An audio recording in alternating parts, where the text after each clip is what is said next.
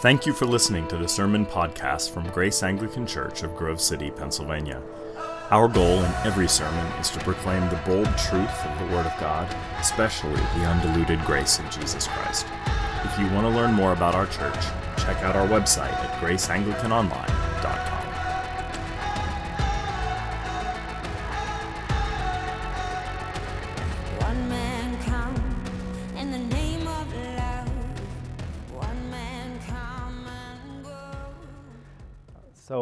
thought it would be appropriate to speak about sainthood tonight.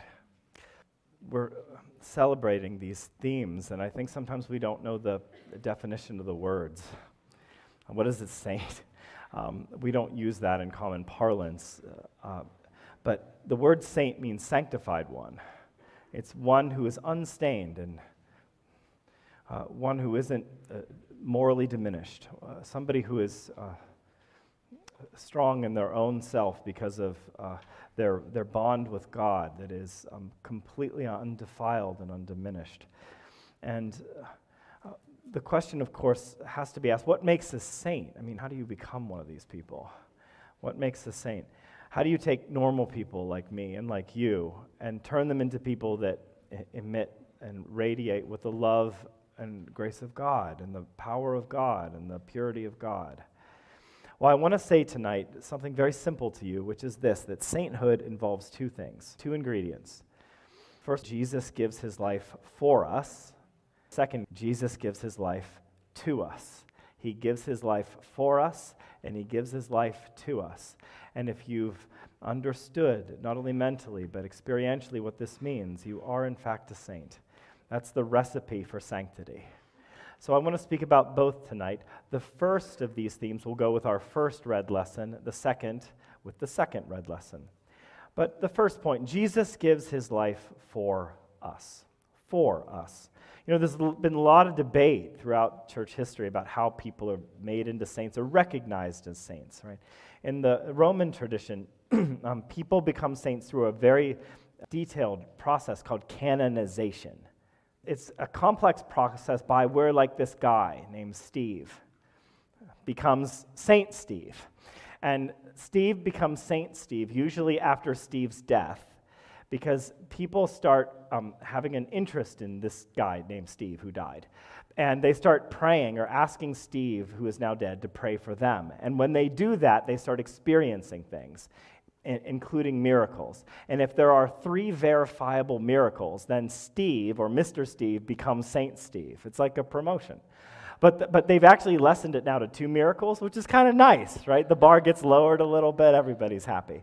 Um, but, so that's one way of thinking about it. But I- would say that within the scriptural context, canonization or becoming a saint isn't about creating posthumous miracles or, or having powers or even a particular um, form of intense piety. Sainthood is gifted to us in the most wonderful and unique, and some would say even bizarre fashion. And it's found in Revelation chapter 7. Revelation chapter 7 is a saintly scene with the saints of God surrounding the throne of God. And the question is raised how are these people here? How are they clean? How are they in the presence of God and unthreatened by it? You know, they're not cowering. And when the question is raised, why, why are they here? Revelation chapter 7, verse 14 provides the most beautiful and jaw dropping answer ever, anywhere. They have washed their robes and made them white in the blood of the Lamb. They're bleached, bleached by blood. And uh, some people would say, well, the blood of the Lamb, that's a reference to Jesus' death and, his, and its purifying effects. Totally true. But there's an older history to it, of course, that goes all the way back to the Passover. I mean, in which we remember that story that the, the children of Israel leaving Egypt and, um, and the lamb's blood was spilt. And later, lambs are sacrificed in the tabernacle, and even still later, lambs are sacrificed in the core sanctum of the temple. Why? Because it was a God ordained way of portraying the fact that we live with justice. I meet all sorts of people now who, you know, whenever you make a truth claim, they say, well, that's true for you, but it's not true for me. And I'm always like, well, that's cute, but the, the problem is that Immanuel Kant existed. I mean, he did, he existed. And Immanuel Kant said, if something is true, it is universally true, whether you like the truth or not. That's the thing about justice and righteousness. Like, it's true whether you want to like it or believe in it. And so the idea is that we live within a just universe and nobody gets away with squat, ever. That's the biblical idea. Here's the problem with that what if you're unjust? Then you're going to get walloped. That's the idea. But in Judaism, they gave you this picture, this blood parable of what if you could do a guilt transfer? What if uh, some animal that was blemishless, pure, could be offered in your place and could receive justice? So that justice would be enacted and demonstrated and shown in garish terms, but that you would be free from the punishment because something else bore it in your stead. That's the basic framework behind sacrifice that there is justice, but justice falls upon something else so that you only bear mercy and love and warmth and acceptance. That's the concept. Well, within Judaism, this is the framework that formed and fashioned the mind of Jesus Christ to the degree that he grew up believing that he was going to be uh, the ultimate world affecting sacrifice. It, he understood that it wasn't really about pigeons, you know? Like it really wasn't about sheep. Those were all signals that something grander was coming. So he was going to be the, the lamb person who would offer his life in a historic and yet cosmically affecting way to make sure that when it came to eternity, you would have a place around the throne because your robe would not be uh, untidy and stained and show your shame, but instead it would be washed white in the blood of the Lamb. Not your blood, sweat, and tears Somebody else's blood, sweat, and tears. Not your righteousness, somebody else's righteousness. And that's why Christians always talk about God being for us in Christ, that Christ gives his life for us, not for, him, not for his well being. He lost everything. It was for you, for your well being. And that makes you a saint. That's the thing that sanctifies. That's the thing that cleanses. That's the thing that gives you a place at the table. That's, the, that's what gives you an invitation to the wedding supper of the Lamb. By the way, this is why St. Paul uses the term saint in ways that I wouldn't. He writes to the Corinthians, or as I sometimes call them, the Kardashians.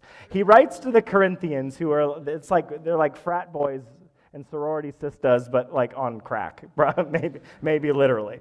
And, uh, and notice what he says to them in his intro. He greets the saints of God in Corinth. Then ellipsis, dot, dot, dot. I hear there's fornication among you, right? But both are true. You are declared saints, not because of your behavior, because your behavior is still kind of appalling, but you're declared saints because of the blood of the Lamb, because your tarnished souls have been cleansed by the blood of the Lamb.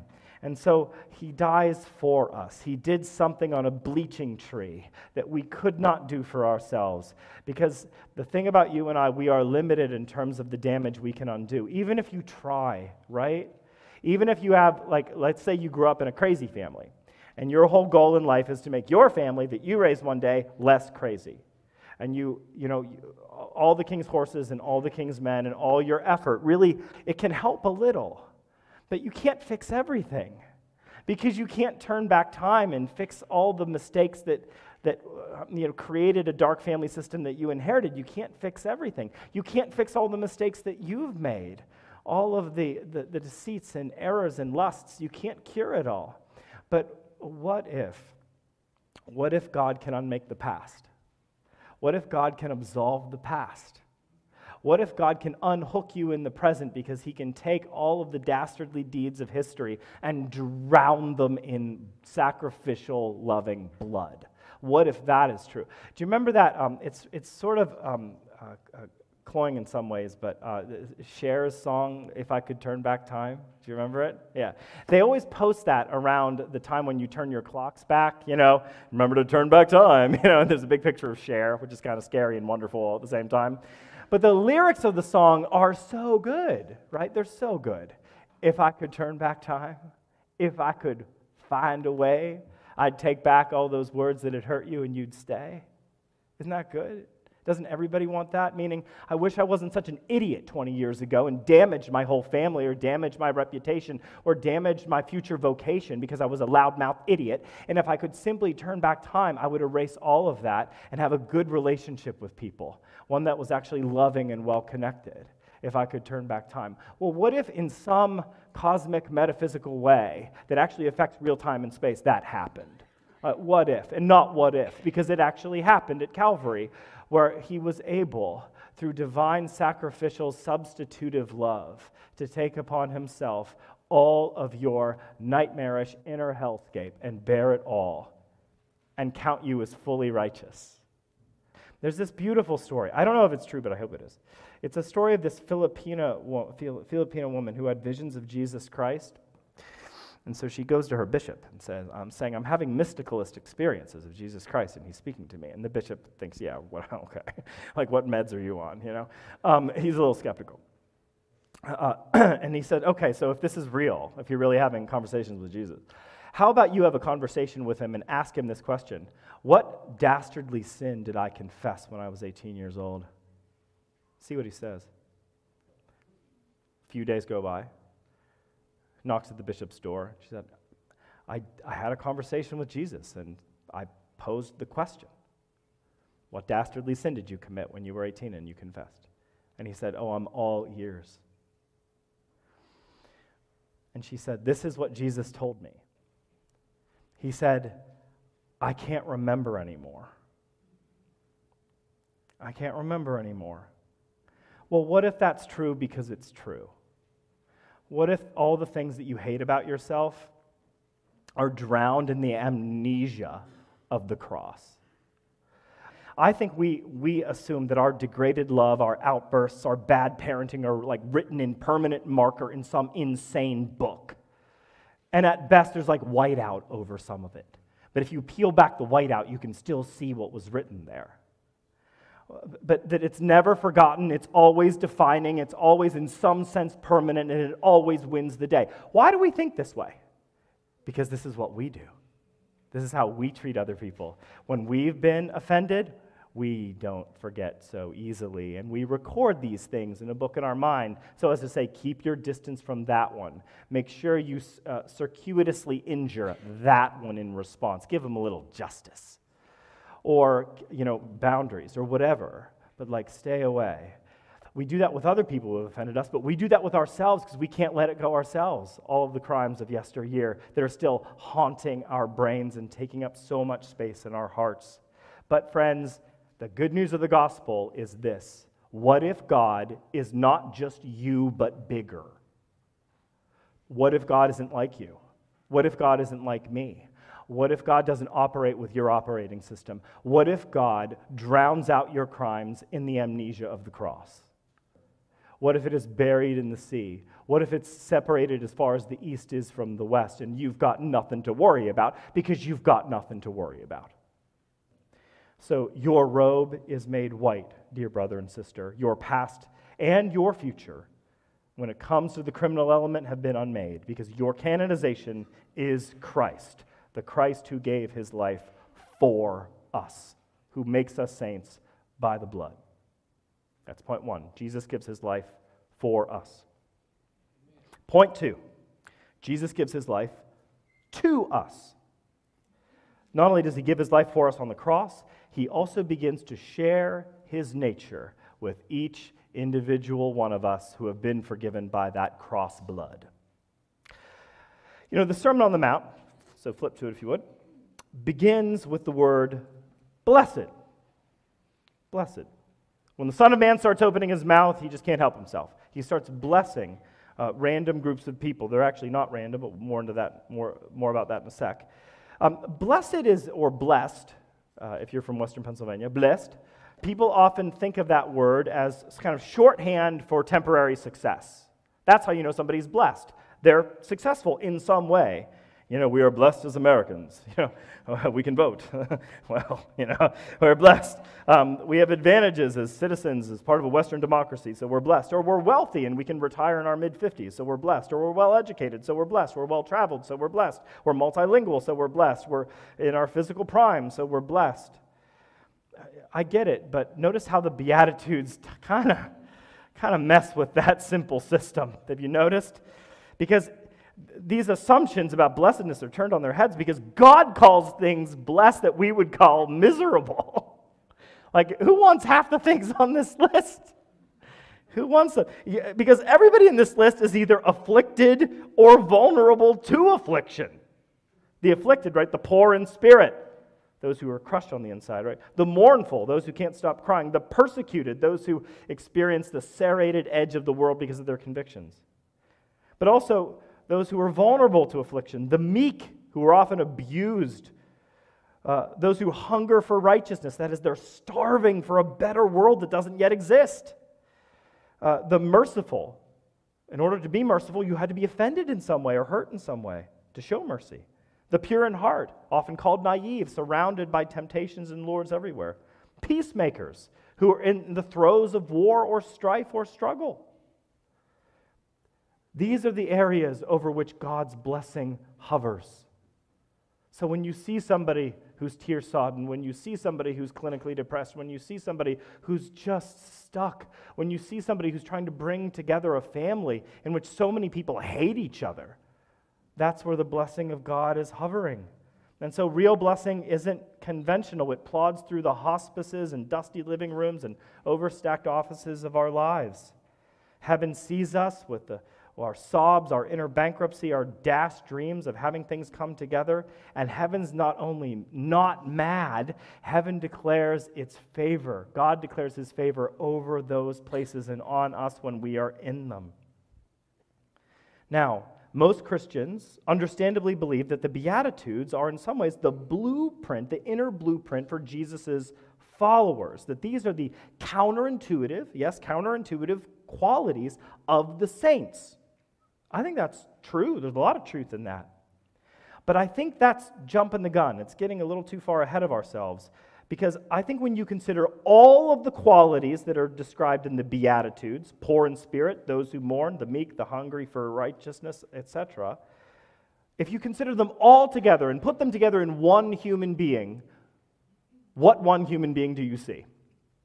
Or if they were all pigments, right? Pigments that you were using to paint a picture, whose portrait would you paint? There's only one person I know of who fulfills all of these themes and conjoins them together in his own person, and that is Jesus. Jesus is the only one who lived up to and thus fulfilled the Sermon on the Mount. And it's certainly true in the Beatitudes. Blessed are the poor in spirit, Philippians 2. And he made himself nothing, taking upon himself the very form of a slave. Blessed are those who mourn. John 11, Jesus wept. Blessed are the meek.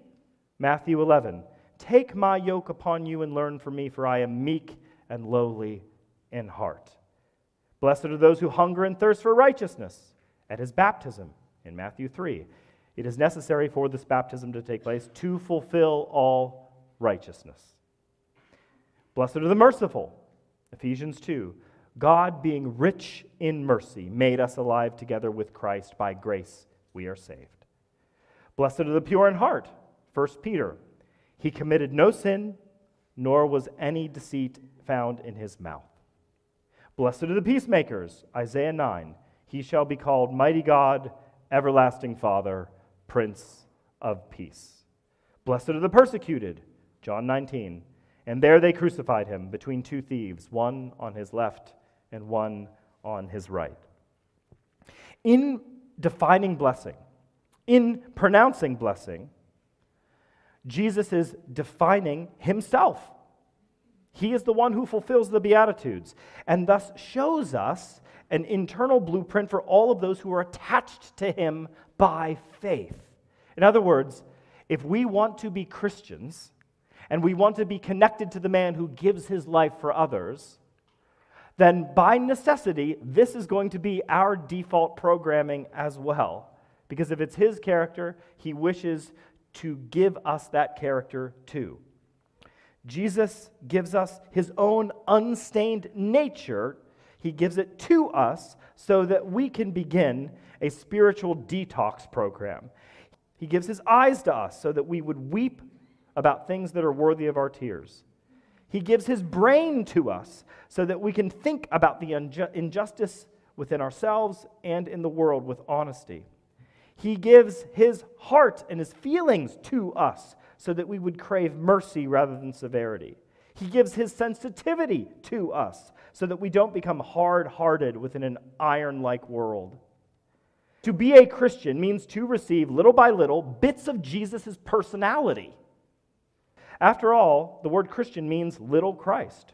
And Jesus is here, filling the world with his presence through his people. So Jesus gives his life for us, but he also gives his life to us, investing that life inside us. Jesus is forming his saints in his image and likeness as defined by the Beatitudes. Now, again, this must make us uh, rethink how we define blessing, because we normally think of blessing as anything that boosts our ego, power, political cause, or dopamine. But Jesus defines blessing as anything that helps us to look like him. Thus, friends, we have a generous Jesus who makes saints out of just about anybody. He just gives. He gives his life for you, and he gives his life to you. And that is how a saint is made. You are clothed with righteousness from the outside, and we are becoming like the righteous Christ on the inside. Now, if you need something concrete on this All Saints Sunday, uh, something that makes these conceptions tangible for you, we have a meal today for the saints of God that will help. Communion is all about Christ giving himself for us as well as to us. For us in this meal, because somebody is going to hold in front of your faces bread and wine and say words to you, gospel words of promise. The body of Christ given for you, the blood of Christ shed for you. In other words, this is a personal word directed to you about your forgiven status. But it's also given to us, meaning, what do we do when we are offered this consecrated bread and wine? Do we just look at it and say, thank you, and then walk away? Uh, do, we, do we take it home and put it on a shelf and think about it? No, we bite it, we chew it, we drink it, we swallow it, we ingest these redeeming facts into the recesses of our being where we can't even see them anymore. We're taking them in. By eating these elements, we are saying, This isn't just a fact outside of me. I want it to be fully incorporated into my life, into my veritable center, into the center of my being. I want this fact to nourish me, to take charge in me uh, to quote the prayer of humble access, that he might evermore dwell in us and we in him. He gives himself to me to reign within me and take up space at the very center of my life. That's what the supper is about. Christ is for you, and Christ gives his life to you to make you a saint. So today, dear saints of Almighty God, when you consume this supper, sink your teeth into the sanctity of Jesus Christ and consume your canonization. And be reminded, no matter how, li- how your life is going right now, that the blessing of God always hovers low, exactly at the place of your existence.